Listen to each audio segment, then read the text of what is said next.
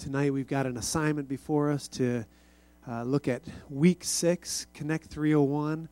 We're on a journey. We've talked about the three levels of leadership. We've talked about three requirements for leadership that we are called to be authentic leaders. We're to have proper attitudes when we lead, and that proper attitude leads us to a place where God can use us. And then last week, Pastor Peak talked about the power of a renewed mind, that we need to be renewing our mind. We, we can't just go through life and let um, things from the outside, from the, from the enemy, infiltrate our mind. And we need to stand strong and we need, to, we need to trust God. We need to learn how to renew our mind. We do that with the Word of God. And tonight we're going to look at the kind of leader that God is looking for. I want you to turn in your Bibles to Matthew chapter 9. Matthew chapter 9, and that's where we'll start tonight. And uh, again, it's great to have each and every one of you here. In Matthew chapter 9, I love this. Jesus, uh, he describes the state of our community. Listen to what he says. Uh, Jesus went through the, all the towns and the villages, teaching in their synagogues, preaching the good news for the kingdom, and healing every disease and sickness. Wow. All right. So there were people that were sick, there were people that were hurting, and Jesus went through and he healed them all, and he touched them all. And when he saw the crowds, God didn't just blow them off. Jesus didn't just blow them off. He had compassion on them because they were harassed and helpless. Do you know anyone that's helpless, like a sheep without a shepherd? Then he said to his disciples, The harvest is plentiful, but the workers are few. Ask the Lord of the harvest, therefore, to send out workers into the harvest field. And what I want you to see is that God, He sees our community as a harvest field, as a field ripe and ready to be harvested to let God, to, to, to be, to, that souls are ripe and ready to be picked and to be saved. People are searching for something, and we have the answer. But it takes the right kind of person to make those connections, to make those uh, type of God ordained moments. And so, what kind of leader is God looking for? Well, God's word says, Be holy as I am holy right? In 1 Peter, you can read it. So if that's the case, God must be looking for perfect people, right?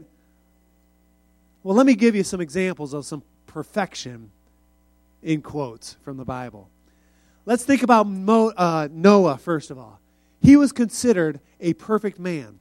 In fact, he wrote about himself saying he was hum- the most humble person. And there's a, a verse in Genesis, he says he was a perfect man. But then that perfect man, what happened the next day?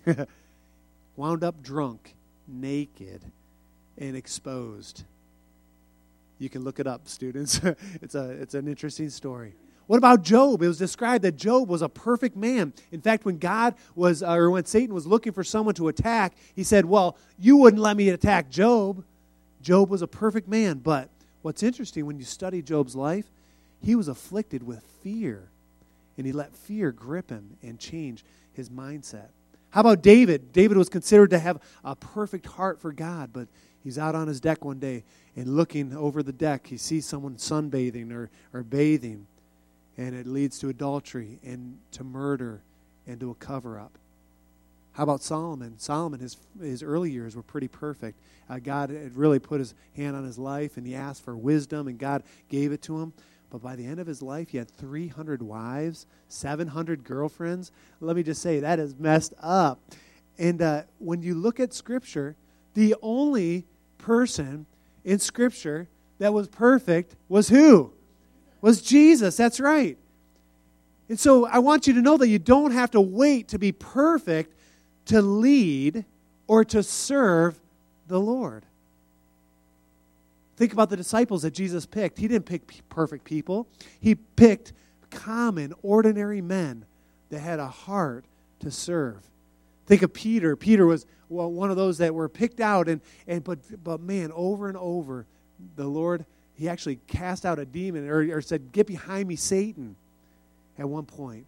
And then Peter says, I will stand with you till the end. And then the next moment, he's denying him later that night. How about the Apostle Paul? We kind of esteem him as one of the great, but Paul, he talks about his life having a thorn in his flesh, and there's lots of controversy of what does that mean. But whatever it was, he wasn't perfect. And what I conclude, and when you look at Scripture, when you think about what kind of people or what kind of person is God looking for to use for His glory and His honor, He cannot be looking for perfect people. So, if you're not perfect tonight, which none of us are, you are a candidate to be used by God in your school, in your work, in your family, in this community, and across the globe. And that's what God wants. He is looking for people not with that are perfect, but he's looking for people with a perfect heart towards him. The harvest is plentiful. He's looking for harvesters, servant hearted, teachable, people that love him. He's looking for master level leaders with positive attitudes, with renewed minds, that are authentic type leaders. People with perfect hearts toward him. And what I want you to know tonight is the way you have a perfect heart, a perfect heart is a surrendered heart. Doing things God's way, not doing them your own way.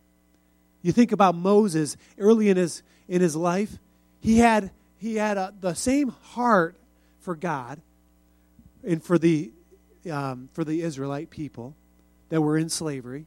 He understood that.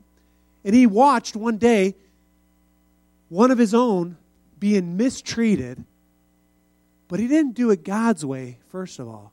He took things into his own hands and he killed an Egyptian soldier. The next day, he went out and they exposed him for that, and he ended up fleeing for 40 years.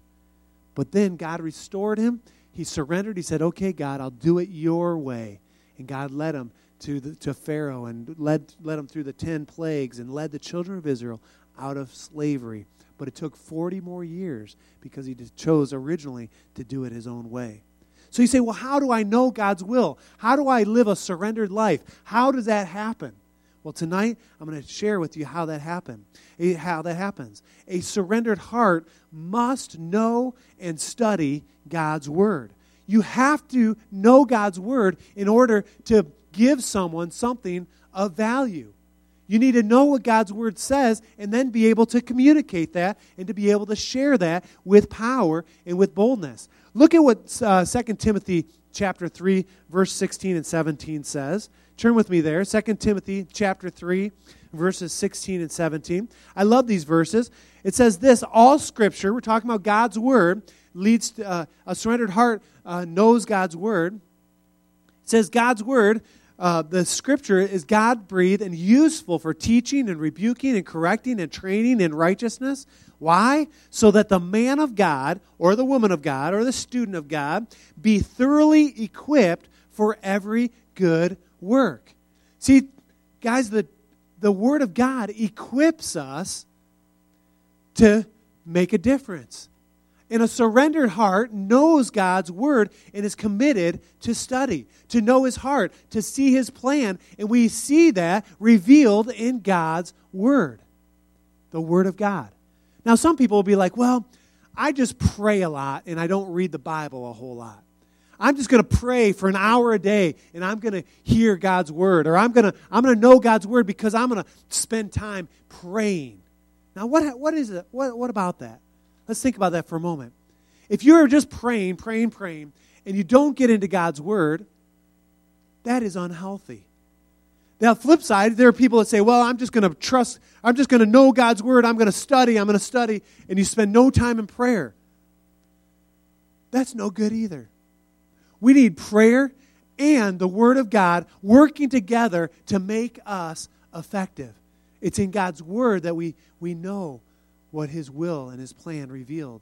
And we need to pray and seek His timing and His favor on our lives to be effective as well. So let me give you some tips. How do we learn? How do we get into God's word? Well, there's a couple things. Well, Isaiah first Isaiah 28 says that we learn precept upon precept. A little here and a little there.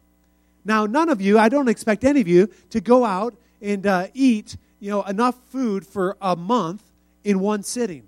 That would make you sick. And the same is true when it comes to God's Word. A little here, a little there, daily will feed your soul. Precept upon precept, line upon line, Isaiah 28 says. Another tip is to maximize your study, to find a place that you can study and not fall asleep. How many know that sometimes, well, let me just say, for me, if I'm studying in my, in my bed and it's late at night and I got the lamp on next to me and I'm kind of cozy and got the covers on and I'm feeling nice and warm and the heater, the, the vent kind of comes up my back and I'm like, ooh, that feels good. And I'm trying to do my Bible reading or I'm trying to study. The next thing you know, I'm studying the back of my eyelids. and I'm sleeping and snoring, and Jessica's hitting me and saying, Turn off the light, right? And so you need to find a place that you can study. A good tip is to find a place that's well lit, something with a big, bright light bulb. Turn it on, and so you don't fall asleep. Also, when you study, it's so important that you have a pen or a highlighter in your hand. You will retain more when you are actively reading and highlighting what God's word says. Now, some people are like, well, I don't want to mark up God's word. Well, for me, I say go for it. Mark up your Bible. If you look at my Bible, there are all kinds of markings in there, and uh, from people that have preached, and I've taken notes to underline my own notes, and and uh, I've got my kids' names in different places in the Bible when there's promises about kids, and and just all kinds of things. Mark up your Bible and then we've been talking about this recently on Sunday. Start to journal, start to write out your prayers because it's those prayers combined with God's word that leads to a surrendered heart. It's together that makes us effective. Say, why is it important? Why is it important to study? Why is it important to pray? Well, study and prayer leads to stability. And I believe that's a, one of the uh, study leads to stability. And I want to talk about being stable here for just a moment, and we'll be wrapping up here shortly. When we, when we study, when we read, when we read God's Word or we read other, other uh, important books into our lives, it leads us to stability. Many Christians are very changeable. They're very with the wind. Uh, the wind blows this way or this way, and their moods go up and down, or they operate on their feelings only. Well, listen, master level type leaders, the type of leaders that, that God is looking for to use, are steady and are stable. Not the type of that have good intentions and, and, and maybe dream big and with no follow through, but God is looking for people that are steady and stable. Being unstable, I believe, prevents God from using us to the fullest potential. Do you know someone like that, that that's just kind of up and down and all around? And you never know if they're going to have a good attitude or a bad attitude. Or you know someone that, that you, maybe at school that, that just, you know, is always, you, you, they wear their feelings on their sleeve.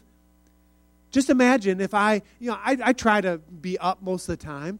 And, uh, you know, I try not to let the day that I've had or the morning I've had affect me too bad. If I came to church on Sunday morning and I just was down and I just stood up and I said, Hey, church, I, I didn't fall asleep last night till four in the morning because my stomach was rumbling. I got bad gas, or my breath stinks, or my ear hurts, or you know, whatever the case might be. I mean, you know, you guys don't want to hear about my problems. we want you're looking for someone that, that is up, and most of the time I am. But if I am feeling down, I want to I want to be able to break through that and continue to lead well. There are times I can be vulnerable and I can and I can share my weaknesses or, or things where I'm struggling and, and I'm not that's not what I'm saying. But strong master level leaders are people that are stable, that are not up and down, and you never know which way they're coming or going. Let's look at Hebrews chapter 4, verse 12 for a second. It, uh, really, uh, when we look at that verse in Hebrews chapter 4,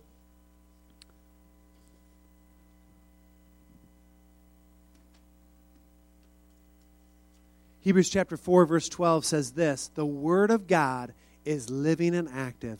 It's sharper than any double edged sword. It penetrates even to the dividing of soul and spirit, joints and marrow. It judges the thoughts and attitudes of the heart. If we're going to be stable people, which I believe God wants us to be, we need the Word of God. It teaches us to discern between the emotional and the spiritual. Now, the reality is, how often do you feel 100%? Just think about it. How, how much of, the, of your life are you feeling like, yeah, I'm on the top of my game 100%? Maybe 20% of the time, maybe 30 if you're if you're good. I, I was thinking about that, and uh, I was th- I think the older I get, the less I feel on top of my game. and uh, I don't know if anyone else re- relates to that. But it, you know what? If we don't feel 100%, we still are required to do the right thing. We must do the things, the right things because they're right and be, not because we feel like it. And what happens is when we start to do the right thing, even if we don't feel like it, we are stable type people that God can use. His hand is upon us. And I believe that the bottom line is that God is looking for people with perfect hearts toward Him, who, which is seen by those who have surrendered hearts. It's another fill in. And people who study His Word. And these qualities live or eh, lead to lives of stability. Not moody or changeable, but steady and stable. And the reason this is so important goes back to that very first verse that we that we read that the harvest is plentiful. Just say that with me. The harvest is plentiful. One more time. The harvest is plentiful. That means there are people that are ready to receive Christ. Souls are ripe for the picking. But the laborers are few, it says. And we're, God is looking for men and women and young people that are committed to make a difference in this world and for eternity. Do you believe it? Are you that kind of leader? My prayer is that you will you are becoming that kind of leader, that you are that kind of leader that can rise up and be steady and be surrendered in your heart, to not be perfect, but to have a perfect heart toward God. Let me pray. Lord, I thank you that you are calling us to stability. Lord, to be people with a heart after you. Lord, thank you for using imperfect people. Thank you for using me. God, we don't deserve your grace or your mercy, but Lord, you give it freely. And God, tonight I pray that our hearts would be encouraged by the fact that we can make a difference when we surrender our hearts to you, when we study and when we pray, Lord, that we intersect those two, and Lord, that you can use us in mighty ways. God, help us to learn, to grow, to be people that when you're searching the earth for people to look for, and to use for your glory, that you would pick us. Pick these students that are here that are studying. Pick these, these young couples that are here that are studying. God, pick these uh, older folks that, that love you and want to be used by you. Pick those of us that are, that are single or married or whatever the case might be. Lord, pick us, God. Choose me for your glory, for your honor. We pray it all in Jesus' name. And all God's people said, Amen. Amen. God bless you.